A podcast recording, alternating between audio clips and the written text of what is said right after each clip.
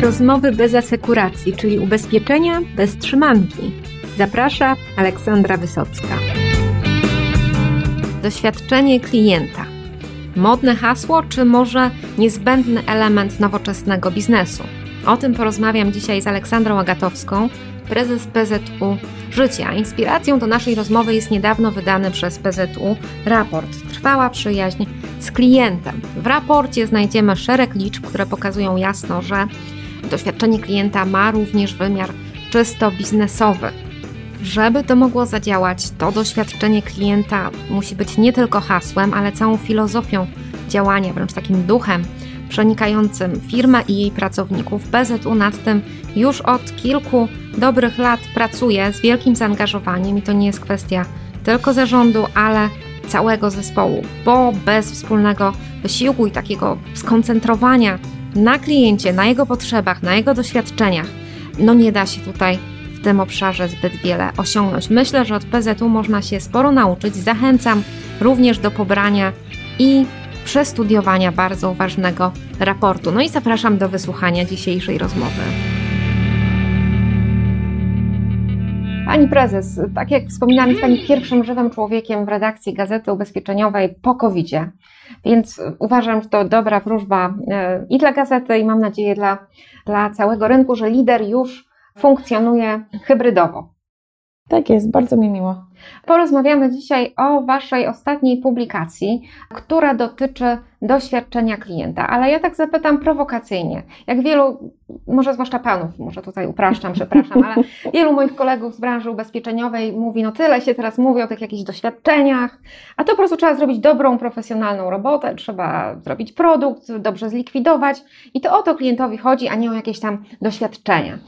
Co Pani myśli o takim, o takim podejściu? To znaczy, tą dobrą robotę to i tak trzeba zrobić, a dla mnie nie mogłabym powiedzieć, że e, w ogóle produkt i doświadczenie, czy likwidację i doświadczenie to jest coś, co trzeba oddzielić. Jedno z drugim jest bardzo ściśle powiązane i e, dla mnie nie można tego oddzielić to, w jaki sposób korzystamy z produktu, to w jaki sposób on jest sprzedawany, czyli w jakich procesach go możemy kupić, w jaki sposób funkcjonuje potem w ramach likwidacji szkód, to wszystko jest związane z likwidacją, e, przepraszam, z doświadczeniem klienta, z likwidacją. Likwidacja oczywiście, że jest związana. I wydaje mi się, że wszystko w tym momencie też jest związane z doświadczeniem, bo przenieśliśmy się bardziej w ten świat cyfrowy i doświadczamy w różnych kanałach. Zresztą bardzo dużo się mówi o tej omnikanałowości. I wydaje mi się, że to nie jest tylko kwestia samego produktu, bo on może być świetny, ale może być jednak w sposób nieakceptowalny przez klienta sprzedawany bądź e, właśnie likwidowany, więc tutaj to doświadczenie to jest ta wisienka na torcie, ale ona jest bardzo, bardzo istotna. No tak, i jak klient będzie czekał na infolinii 300 lat i potem będzie musiał za każdym razem to samo tłumaczyć, Dokładnie. no to najlepszy produkt, y, który tam gdzieś y, w back-office powstaje z wielkim zaangażowaniem ubezpieczeniowców, e, no to po prostu nie będzie doceniony, tak? Więc to On jest... się nie obroni po prostu. No nie, bo to musi być całość, e, spójna całość. No ale w jaki sposób da się tym zarządzać? Bo rozumiem, że tutaj no nie tylko liczymy na to, że będzie dobre doświadczenie, tylko tak naprawdę to zależy od firmy, jak ona to zaprojektuje i będzie tym zarządzać. Ja wychodzę z założenia takiego, że sama zawsze stawiam się na miejscu tego klienta i wychodzę z założenia takiego z moim zespołem, w jaki sposób ja bym chciała być obsłużona, w jaki sposób ja bym szukała tych informacji, gdzie bym ich szukała, czy bym miała czas na przeglądanie tysiąca podstron, czy jednak wolałabym widzieć coś w bardzo prosty, transparentny sposób napisane. Więc ja zawsze stawiam siebie w roli klienta.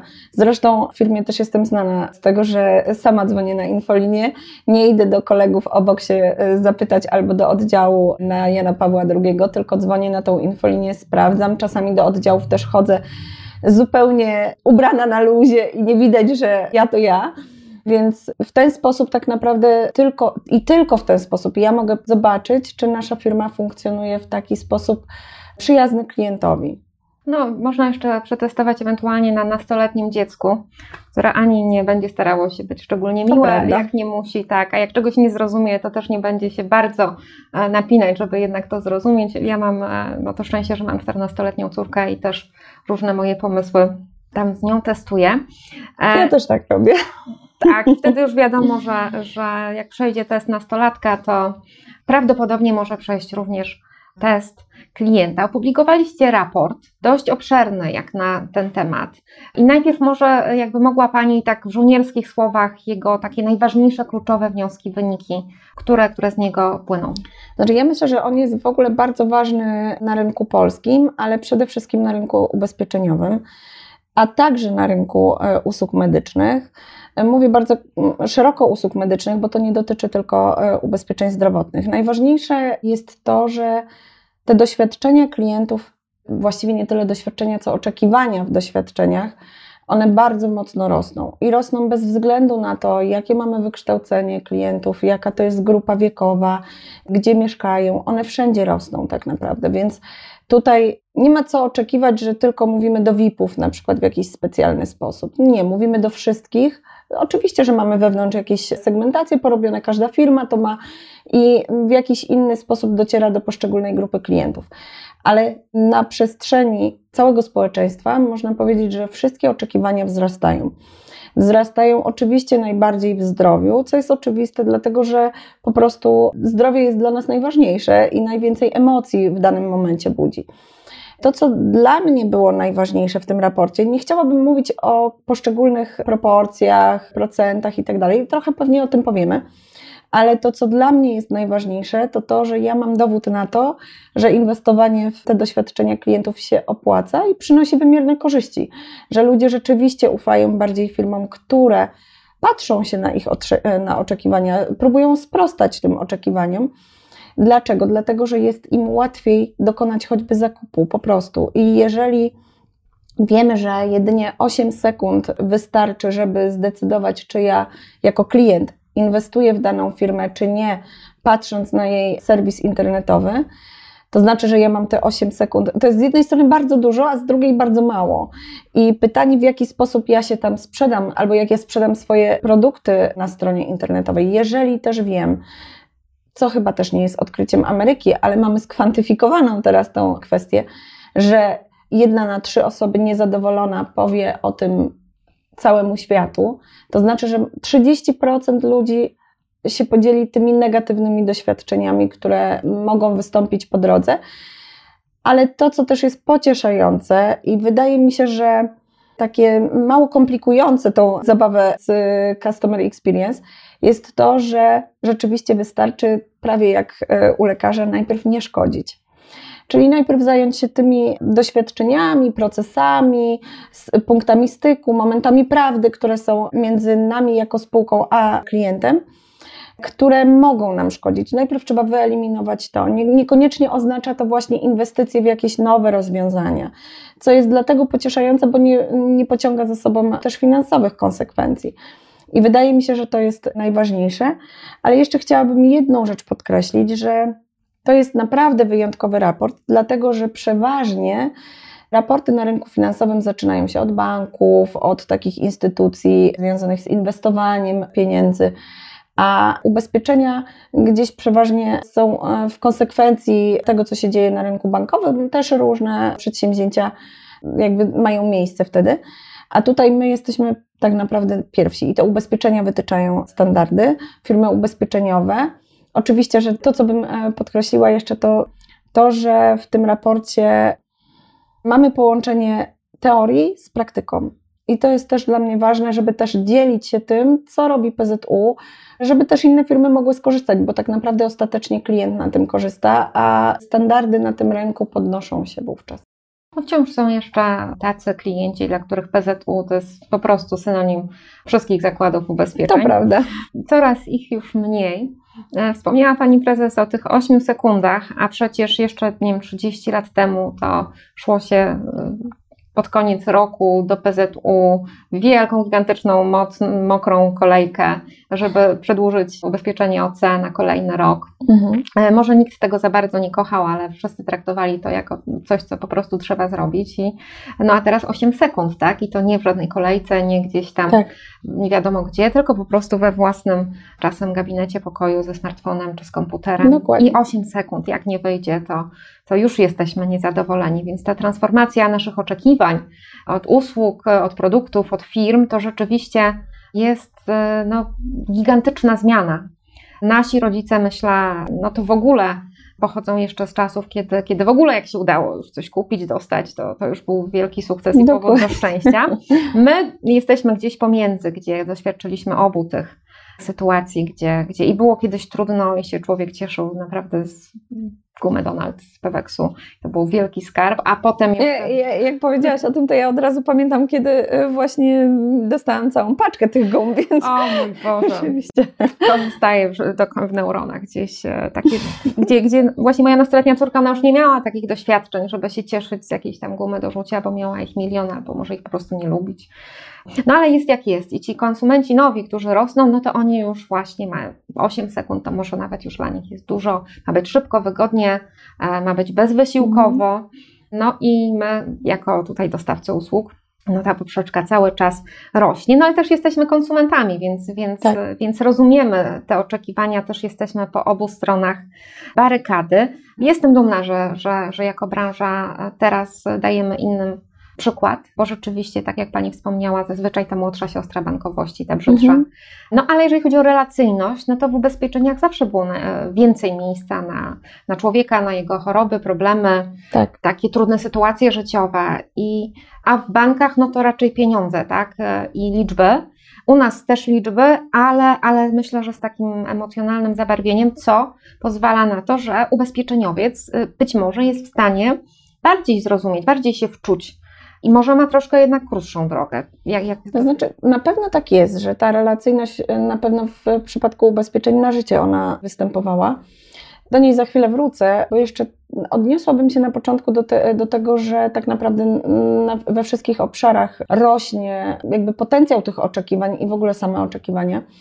I wydaje mi się, że właśnie Błędem jest patrzenie, co niestety czasami występuje na rynku, patrzenie per branża na oczekiwania konsumentów. I my oczywiście nawet w raporcie wyróżniliśmy, jakie są oczekiwania w usługach medycznych, jakie w ogóle w usługach i właśnie w ubezpieczeniach. Gdzieś to trzeba monitorować, ale z takiego lotu ptaka ja myślę, że nie powinniśmy patrzeć na branżę i to, jest, to może być nasza silna strona e, branży ubezpieczeniowej tak naprawdę Dlaczego? Dlatego, że nasze oczekiwania i dlaczego to jest 8 sekund czy kilka sekund, to buduje to, że my korzystamy z Netflixów, od innych dostawców, gdzie my mamy wszystko podane na tacy. I tak naprawdę my sami jako konsumenci, to co Pani powiedziała, sami jako konsumenci jesteśmy w ten sposób edukowani przez różnych dostawców usług, tak?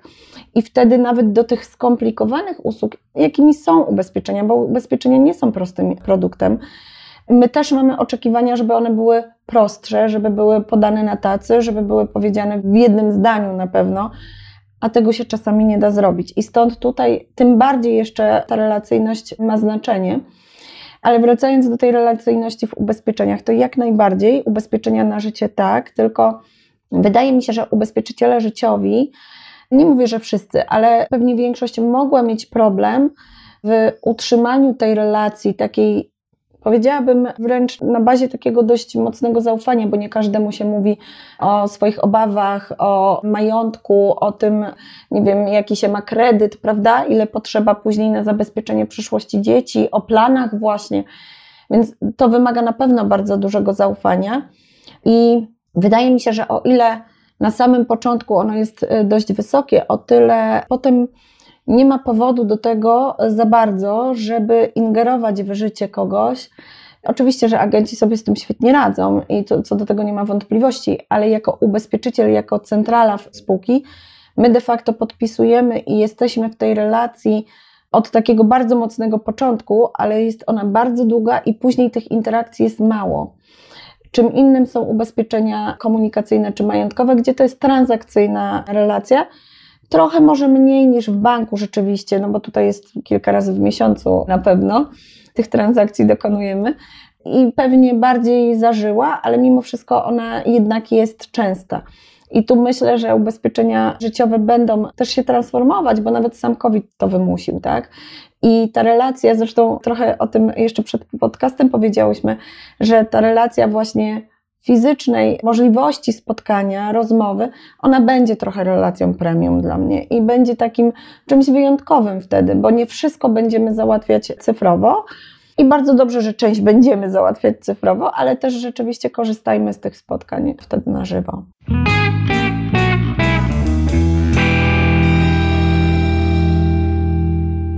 No tutaj pojawiają się też ubezpieczenia zdrowotne, gdzie tak.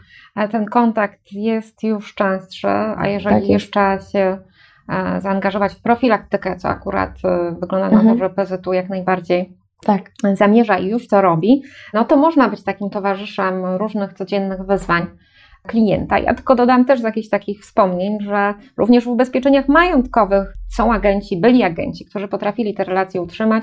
No ja pamiętam, że co roku pani z PZU przychodziła no ubezpieczyć no nam mieszkanie i to było też, no wiadomo, że tam w określonym czasie roku, mhm. że ona przyjdzie, że obejrzy, że zawsze co tam u niej, co tam u mamy, bo to mama akurat tym się zajmowała. No potem to już się gdzieś skończyło, tak, bo ta sieć też się, mhm. że tak powiem, zaczęła starzeć, pani przeszła na emeryturę, a nowi agenci troszkę inaczej sobie tą obsługę organizowali, no bo trudno byłoby chodzić mhm. do każdego klienta z polisą mieszkaniową, mhm. to jest chyba nie do zrobienia. E, no ale customer experience było, było bardzo dobre i to zostało nawet 20 lat, już pani nie przychodzi, a się ją e, Pamięta. jeszcze pamięta, że była mhm. taka osoba. No i może w mniejszych miejscowościach, gdzie te relacje są bardziej osobiste, no to ciągle ktoś od ubezpieczeń to jest taki ktoś właśnie zaufany, który, którego się widuje tak. regularnie. Jak coś tam się wydarzy, to się nie dzwoni na infolinię, tylko się idzie tam do pana Kazia czy do pani Basi. I jeszcze ta kultura gdzieś tam jest, no to się transformuje do świata cyfrowego. Ostatni rok myślę, że nas wszystkich wyedukował, no, że te rzeczy, które robiliśmy właśnie stacjonarnie z żywym człowiekiem, nauczyliśmy się już nawet będąc w wieku średnim lub powyżej średniego robić telefonem cyfrowo. Moja babcia sobie meble przez Allegro zamówiła. Gdzie. No i to są niesamowite historie tak naprawdę. tak, tak, i wtedy poczułam, że to jest jakaś granica no, została przekroczona, czy te recepty elektroniczne, mhm. które Ministerstwo Zdrowia mi wysyła z pozdrowieniami, aż trochę jest w tym coś przerażającego, tak, jak człowiek nie przywykł, bo przy okazji zapisania się na szczepienie mhm. podałam swoje dane tak. E, osobowe i teraz dostałam receptę dla córki, no i mam maila zaraz z Ministerstwa Zdrowia z pozdrowieniami i receptą. I dobrze, dobrze, bo nie muszę szukać, gdzie ja wsadziłam receptę, którą zawsze tak. gdzieś gubiłam, mam ją w telefonie, mam ją w, w mailu, gdybym zgubiła, mam ją w moim e, koncie pacjenta, więc widać, że ten świat się rozwija, no i my jako branża ubezpieczeniowa też jesteśmy w tym strumieniu zmian, e, no mówiąc o tych punktach styku, tak, gdzie mhm. rzeczywiście no to zdrowie okazało się czymś dla nas wszystkich e, mega ważnym. Bardzo ten test, e, to już nie jest teoria, bo zawsze sobie wszyscy życzyliśmy zdrowia, bo zdrowie najważniejsze, tak. no i to było takie coś, co się mówi, ale no ale z takim, takim brakiem Ale zdrowie rzeczywiście się okazało najważniejsze. Okazało się, że zaczęliśmy chorować, ktoś tam zaczął gdzieś w pobliżu coraz bardziej, czasem nawet umierać, a jakieś mhm. te karetki e, zatkane, e, możliwości leczenia się. No i wtedy okazało się, że możliwość telekonsultacji medycznej, czy infolinii, która mówi co robić, jak podejrzewamy, że być może mamy COVID i tak dalej, że to jest realna wartość. No wy jako PZU, jako grupa cała też bardzo tutaj się zaangażowaliście. No i myślę, że w ogóle jako branża też się pokazaliśmy, tak. że jesteśmy Też mam takie blisko. przekonanie, że cała branża tutaj stanęła na wysokości zadania. Też wspomogliśmy, myślę, jako branża e, tą służbę zdrowia mhm. państwową, bo od, można było odciążyć część e, usług dostarczyć, więc myślę, że tutaj lekcje żeśmy odrobili. No i być może też zrobiliśmy taki krok bliżej, że, że okazało się, że w trudnej chwili ten ubezpieczyciel rzeczywiście coś wartościowego oferuje. Dokładnie, też tak myślę. Tak jak powiedziałam, wydaje mi się, że cała branża stanęła na wysokości zadania, że nie tylko razem mieliśmy też okazję działać, ale też każdy z osobna wykonywał jakieś działania, które rzeczywiście były wspierające dla różnych służb medycznych i nie tylko w walce z pandemią. Jeśli chodzi o PZU, a tutaj głównie o PZU Zdrowie zahaczę, to rzeczywiście wspomniała Pani o telemedycynie i wydaje mi się, że to, znaczy jestem przekonana, że to nie jest nic nowego. Wcześniej też mieliśmy telemedycynę ja zaczynałam korzystać z telemedycyny wcześniej. I byłam w szoku, pamiętam jeszcze na koniec 2019 roku, że kiedyś Właśnie miałam taką sytuację, że nie mogłam dostać się do lekarza. Dzisiaj, w tym dniu, czekałam na swój termin z dzieckiem, właściwie na jego termin. I zaproponowano mi telemedycynę. No i ja tak mówię, no dobrze, to spróbuję, ale byłam bardzo sceptyczna co do tego. I de facto mam wrażenie, że ten lekarz wtedy miał bardziej wyostrzone zmysły na to, co ja mówię, niżeli na taki standard, który by był w gabinecie, e, nie ujmując lekarzom, bo to nie o to chodzi, tylko wydaje mi się, że im samym jest trudniej rozpoznać chorobę na odległość, albo przynajmniej symptomy, więc zadają więcej pytań. Ja miałam takie doświadczenie, zadawano mi więcej pytań i rzeczywiście była bardzo słuszna diagnoza i dziecko zaczęło zdrowieć, więc nie musiałam korzystać z wizyty stacjonarnej i byłam tym bardzo zaskoczona. No za chwilę wszyscy żeśmy korzystali z wizyt telemedycznych. Wydaje mi się, że telemedycyna, bo też toczy się taka dyskusja o jej roli w świecie post-covidowym. I wydaje mi się, że telemedycyna nie powinna zastąpić standardowej ścieżki leczenia, ale ona może być fantastyczną drogą do wspomożenia jej. I tak jak na przykład dzieje się to przy domowej opiece medycznej, gdzie wspólnie z Ministerstwem Zdrowia prowadzimy właśnie program domowej opieki medycznej.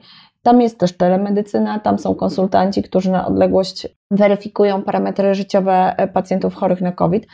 Ale to, co jest fantastycznego w tym, to to, że każdy, kto zgłosił się do tego programu, leczy się najpierw w domu, czyli nie powodujemy dodatkowych stresów tym osobom.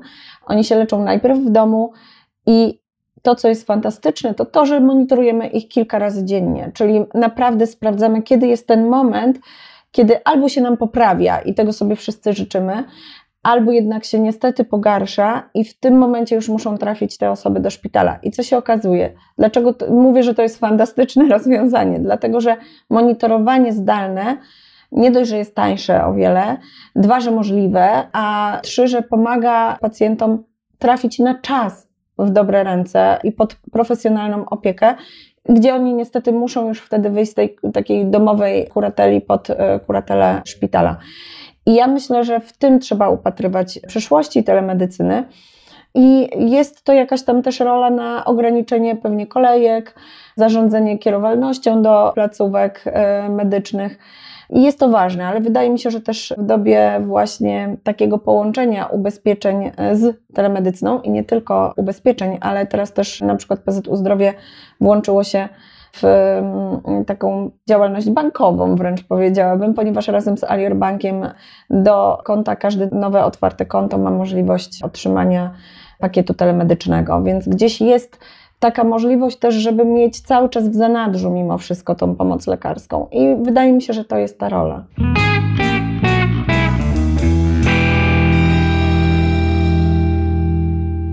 No i do tego dochodzi też no, technologia jak Symptom Checker, gdzie możemy mhm też sobie ten stres po prostu ograniczyć, że nie zastanawiamy się, jak bardzo jest źle i czy mamy jechać, nie wiem, na SOR, czy, czy, czy już umieramy zupełnie i szukać w Google, mhm. tylko możemy też dostać konkretne pytania, zostać skierowani do odpowiedniego specjalisty no i myślę, że to też to doświadczenie właśnie klienta, pacjenta, o którym tu dzisiaj mówimy, zwiększa, no bo też, też rodzice przejmują się zdrowiem dziecka, tu czasem właśnie nie ma terminu, mhm. albo też nie wiadomo, czy jechać z dzieckiem, narażać dziecko na czekanie, mhm. na jakieś inne infekcje, czy może nie trzeba.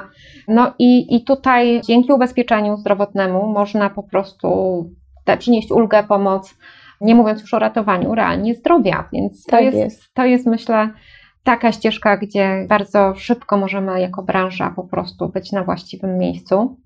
No a już nie mówiąc o tym, że zdalnie jest to po prostu taniej, tak? Więc, tak. A, więc wszystko się łączy, myślę, całkiem dobrze. Zaczęłyśmy mówić już o pacjentach jako takiej trochę mhm. odrębnej grupie klientów, no ale mamy też na przykład seniorów, i też z taką dużą e, satysfakcją widzę, że coraz więcej się o tej grupie mówi w Waszej komunikacji, w strategii, że ta grupa mhm. jest dostrzeżona, bo niestety, tak patrząc na rzeczywistość, bardzo było taki, dużo takiej marginalizacji, że cała komunikacja marketingowa wielu e, marek, no to do młodych ludzi, ewentualnie do rodziców z dziećmi, tak? I to mhm. się kończyło gdzieś koło 40, potem już jakieś geriawity e, i to... To prawda, to prawda, ale ja myślę, że osoby z tego pokolenia Silver, rzeczywiście my się przede wszystkim przyglądamy bardzo mocno temu pokoleniu, ale też wynika to najpewniej z tego, że mamy doświadczenie z osobami starszymi ze względu na indywidualną kontynuację, której u nas jest sporo jako produktu. I dla nas zawsze osoby z pokolenia Silver były standardowym klientem. Więc dla nas to nie tyle jest różnica, co raczej kontynuacja dotychczasowych działań, z tym, że nawiążę trochę do pani babci, która ostatnio kupiła meble przez Allegro. Wydaje mi się, że to nie będzie to samo pokolenie Silver i to nie będą te same komunikaty. I podobnie to doświadczenie też musi, mm, jakby nie można też projektować trochę w sposób taki ofensywny tego doświadczenia i myśleć za kogoś, bo czasem to może urazić też klientów, prawda? Wiem, że y, za kilkanaście lat co czwarty klient to będzie klient z pokolenia Silver. Chyba w 2035, y, jeśli się nie mylę, gdzieś taki raport czytałam. I wydaje mi się, że po prostu, po pierwsze, nie można żadnego klienta marginalizować, a po drugie, rzeczywiście, wydaje mi się, że pokolenie Silver nas jeszcze zaskoczy właśnie swoją e, przebojowością, swoim podejściem do życia, bo to nie będzie to samo pokolenie, co na przykład moja babcia, nie z takim podejściem, tak? Że to już e, tylko będzie e, siedzenie w domu, działka i tak dalej. Moi rodzice mają działkę i chodzą tam i jakby bardzo często dostaję i zdjęcia z nowych nabytków roślinnych albo ze wzrostu poszczególnych warzyw. Zresztą uwielbiam potem je jeść po prostu, bo wiem, że są zdrowsze. Ale Wydaje mi się, że to będzie zupełnie inne pokolenie i powinniśmy to bardzo bacznie obserwować, ale jak najbardziej tutaj ta relacja z klientem też będzie inna. No, już nie mówiąc, że to my będziemy tym e, zaskakującym e, pokoleniem Silver. Już nie chciałam tego powiedzieć, ale to prawda. No, ja już to Silver widzę coraz bardziej dosłownie nawet. E, Jestem blondynką, więc aż tak nie widać. No, u mnie, u mnie, u mnie to, to zaczyna być widać, tak, że, że rzeczywiście mhm. to Silver samo się pojawia. No dobrze, to myślę, że damy radę również jako pokolenie Silver, zwłaszcza, że będziemy już do przodu o kolejne etapy pracy nad doświadczeniem, nad upraszczaniem. Kiedy się wydawało już 5 lat temu, że już nie ma czego upraszczać, wszyscy upraszczali i się koncentrowali na kliencie, mhm. no to okazuje się, że tam cały czas jeszcze jest droga e, przed nami, jako no, wszystkimi na pewno branżami, ale my się dzisiaj koncentrujemy na ubezpieczeniach. Czyli też chciałam troszkę dopytać, jeżeli y, chodzi już o zarządzanie tym doświadczeniem mhm. E, klientów PZU, to czy wy właśnie segmentujecie w jaki sposób? To jest, rozumiem, dość złożona kwestia. To jest dość złożona, bo zależy i od y, oczekiwań klienta wobec produktu, wobec firmy. I wiadomo, że wewnątrz nawet jakiejś linii biznesowej mamy mnóstwo różnych podgrup klientów, tak? Ale wydaje mi się, że to zarządzanie relacją z klientem musi wejść jeszcze o krok wyżej, bo dla mnie jakby nie byłabym w stanie przeprowadzić jakiegokolwiek projektu, jakiegokolwiek programu, który by dotyczył zarządzania relacjami z klientem, jeśli byśmy nie mówili o tym zaangażowaniu i doświadczeniu pracownika. I też w PZU bardzo mocno na to stawiamy. Oczywiście, że robimy badania zaangażowania, myślę, że wiele firm to robi, ale oprócz tego naprawdę weryfikujemy, w jaki sposób nasz pracownik czuje się w naszej firmie, w jaki sposób mu się współpracuje z, z jego kolegami, bo tak naprawdę mówimy też o kliencie wewnętrznym wówczas. Zresztą uruchomiliśmy cały program Przepis na dobrą współpracę, który wcześniej nazywał się Mój kolega klient, ale to właśnie pracownicy w fazie wielu warsztatów stwierdzili, że tutaj e, oni to jednak wolą przepis na dobrą współpracę. Taki też stworzyli. I to wychodzi od nich. I ja jestem z tego najbardziej dumna, że rzeczywiście pracownicy chcą też zmieniać swoją organizację. To znaczy, że są zaangażowani. Co więcej, jak robiliśmy w 2020 roku na koniec roku badania zaangażowania, okazało się, że nasze zaangażowanie wzrosło 10 e, punktów procentowych, więc mamy zaangażowanie na poziomie 61%, z czego jestem ogromnie dumna. Tym bardziej, że nie było proste, przynajmniej w założeniu dla mnie na samym początku, przenieść spółkę do online'u. Ja myślałam, że będziemy więcej mieli potknięć. Na szczęście ich nie mieliśmy i to, co wydaje mi się, wykorzystaliśmy do samego końca, to jest to, że zaczęliśmy myśleć o e, kwestiach pandemicznych, zanim u nas się pojawił w Polsce pierwszy przypadek, więc zaczęliśmy pracowników przenosić na pracę zdalną wcześniej. Tym bardziej, że nie wszyscy u nas pracują na sprzęcie przenośnym, a też na e, sprzęcie stacjonarnym, więc było to wyzwanie. Ale to też pokazuje, w jaki sposób my pracowników traktujemy, ponieważ oni mają mieć możliwość pracować. Ja tak traktuję też firmę jako pracodawcę. Każdy pracownik ma prawo do tego, żeby po prostu spokojnie pracować, tak? a nie przejmować się tym, czy mam sprzęt, czy mam możliwości, czy mam czas i tak dalej. Więc robimy wszystko, żeby go wspomóc w tym. I ja myślę, że nasi klienci zaczynają też, czy czują też to, że jeśli nam się pracuje dobrze ze sobą, jeśli nasi pracownicy mają dobre doświadczenia z firmą PZU, oni też będą mieli, ponieważ wiadomo, że się trudno sprzedaje produkty firmy, do której się nie ma serca, tak? Więc Tutaj jestem pewna, że należy na pewno e, pracować nad tym doświadczeniem pracownika, bo to dopiero pomoże nam rozumieć doświadczenie klienta. I tutaj muszę też powiedzieć, że właśnie do tego pierwszego pytania nawiążę, jak w ogóle pracować nad tym zarządzaniem. Ten raport jest zwieńczeniem dla mnie takiego pierwszego etapu wprowadzania w ogóle CX do PZU. Teraz tak naprawdę musimy zakasać rękawy i robić jeszcze więcej, ale to, co dokonało się do tej pory, to przede wszystkim edukacja wewnątrz firmy, ponieważ e, mieliśmy kurs na pacjenta, o którym też kiedyś rozmawiałyśmy, i kurs na klienta. I kurs na klienta skończyło prawie 500 naszych pracowników. W pełni skończyło, czyli każdy quiz po każdym module wykonano na 100%, a kurs na pacjenta 600 pracowników. I będziemy wprowadzać teraz kurs na klienta jako obowiązkowe szkolenie dla każdego nowego pracownika, więc tak naprawdę każdy nowy pracownik będzie miał tą perspektywę kliencką. I z tego jestem szalenie dumna. No i jeżeli mamy wewnątrz firmy tak wielu ambasadorów już tego podejścia i osób, które rozumieją ten koncept, bo to o to chodzi tak naprawdę, i mamy dane z rynku, to de facto teraz dopiero możemy wprowadzać zmiany tak na już większą skalę, bo mamy z kim o tym rozmawiać i mamy osoby, które są tym zarażone po prostu, w tym dobrym oczywiście tego słowa znaczeniu. Więc teraz przed nami kolejne etapy, które myślę, że dopiero wtedy pokażą, że PZU naprawdę się bardzo zmienia.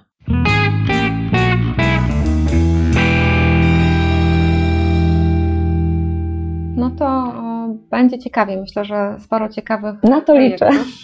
No, ja też jak patrzę na moją współpracę z bardzo różnymi e, miejscami w organizacji, bo to są i eventy, mhm. i biuro komunikacji, ale i biznes, i sprzedaż, i w ogóle naprawdę bardzo mhm. dużo, no to muszę powiedzieć rzeczywiście, że taka pozytywna energia, jakieś mega zaangażowanie, nawet jak warunki są jakie są, tak, mhm. i, i no i wiadomo, przygnębienie też zawsze każdego może dopaść, nawet w PZU. Pamiętam, jak, jak e, byłam gościem kongresu PZU Życie, robionego właśnie online przez agentów, gdzie wydawałoby się, niektórzy mhm. w ogóle zrezygnowali tam na rynku, nic nie robili, prawda? No a PZU nie dość, że zdecydowało się zrobić event online, to jeszcze siłą po prostu agentów, gdzie to oni prezentowali jakieś historie klienckie, uczyli się wystąpień publicznych, byli mega zaangażowani, gdzie no, projekt był imponujący pod każdym względem i technicznej mm. realizacji eventowej, i zaangażowania właśnie sprzedawców, i nakierowanie ich na, na te właśnie dobre doświadczenia klientów, przełomowe historie. To było, prawdę mówiąc, Mistrzostwo Świata, więc. więc to się bardzo cieszę. Naprawdę, duży szacunek za połączenie w tak trudnym momencie tylu klocków, które myślę, że mogły no tylko dobre przynieść efekty. Więc no, jako taki zewnętrzny obserwator też widzę, że, że to po prostu się wydarza. No więc gratulacje. Dziękuję serdecznie. Ja jeszcze tylko powiem, że to, co nam przyświeca, to to, żeby też pokazać, że tak naprawdę cała firma na to pracuje, bo to może nie wybrzmiało wcześniej z mojej wypowiedzi, ale naprawdę cała firma na to pracuje. I jeżeli na przykład pracownicy IT nie będą e, mieli przekonania takiego, że ich praca powoduje to, czy ten klient korzystając z mojej PZU e, jest zadowolony lub nie i czy ma jakieś uwagi, to znaczy, że on wykona swoją pracę, ale bez tej perspektywy e, klienta.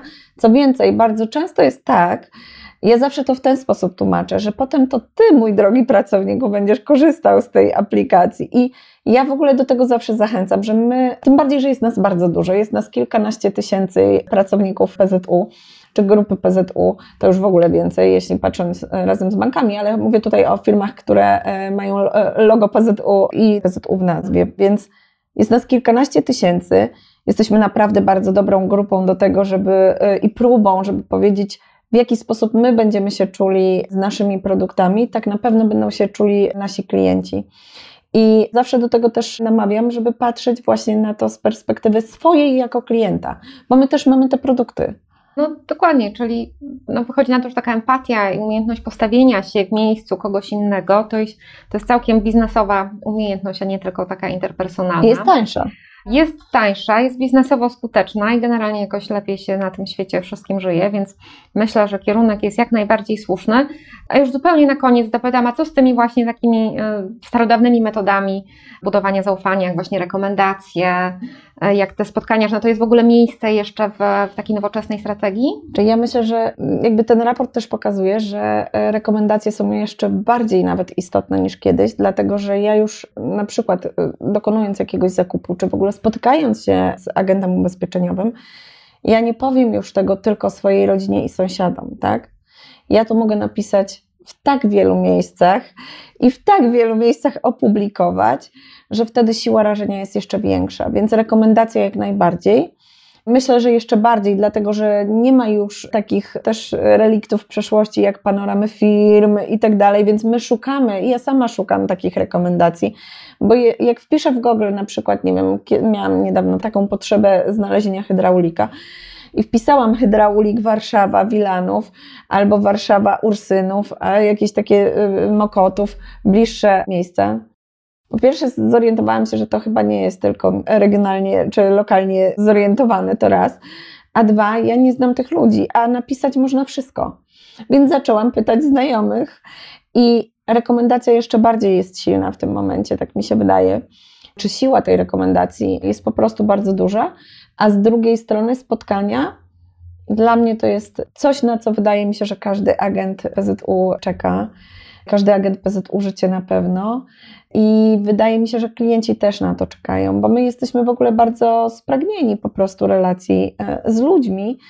Ja mam takie marzenie, jeżeli te rzeczy, które nas e, w jakiś sposób ograniczają czasowo, a mogą się zadziać w świecie cyfrowym, dajmy je do tego świata cyfrowego, ale rzeczywiście poświęćmy czas na na tą relację osobistą, bo ona jest na pewno ważniejsza i trochę tak jak e, tu zaczęłyśmy to spotkanie, ja się bardzo cieszę, że mogłyśmy właśnie się spotkać osobiście, ponieważ już też kiedyś rozmawiałyśmy, ale to zawsze było telefoniczne albo przez LinkedIna, więc teraz zupełnie inaczej się nam rozmawia, tak? I wiele się o sobie dowiadujemy i o swojej pracy.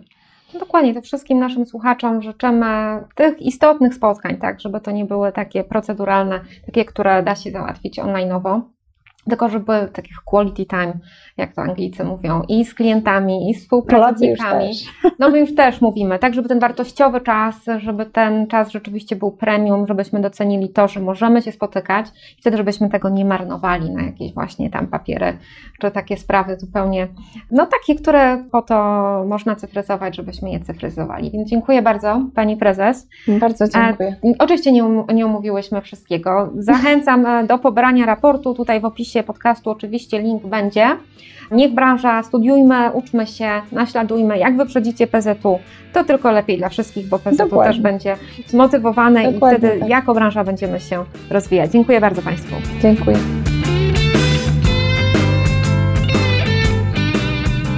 Mam nadzieję, że klienci branży ubezpieczeniowej będą mieć coraz lepsze doświadczenia w tych wszystkich momentach, kiedy stykają się z nami, z ubezpieczeniowcami.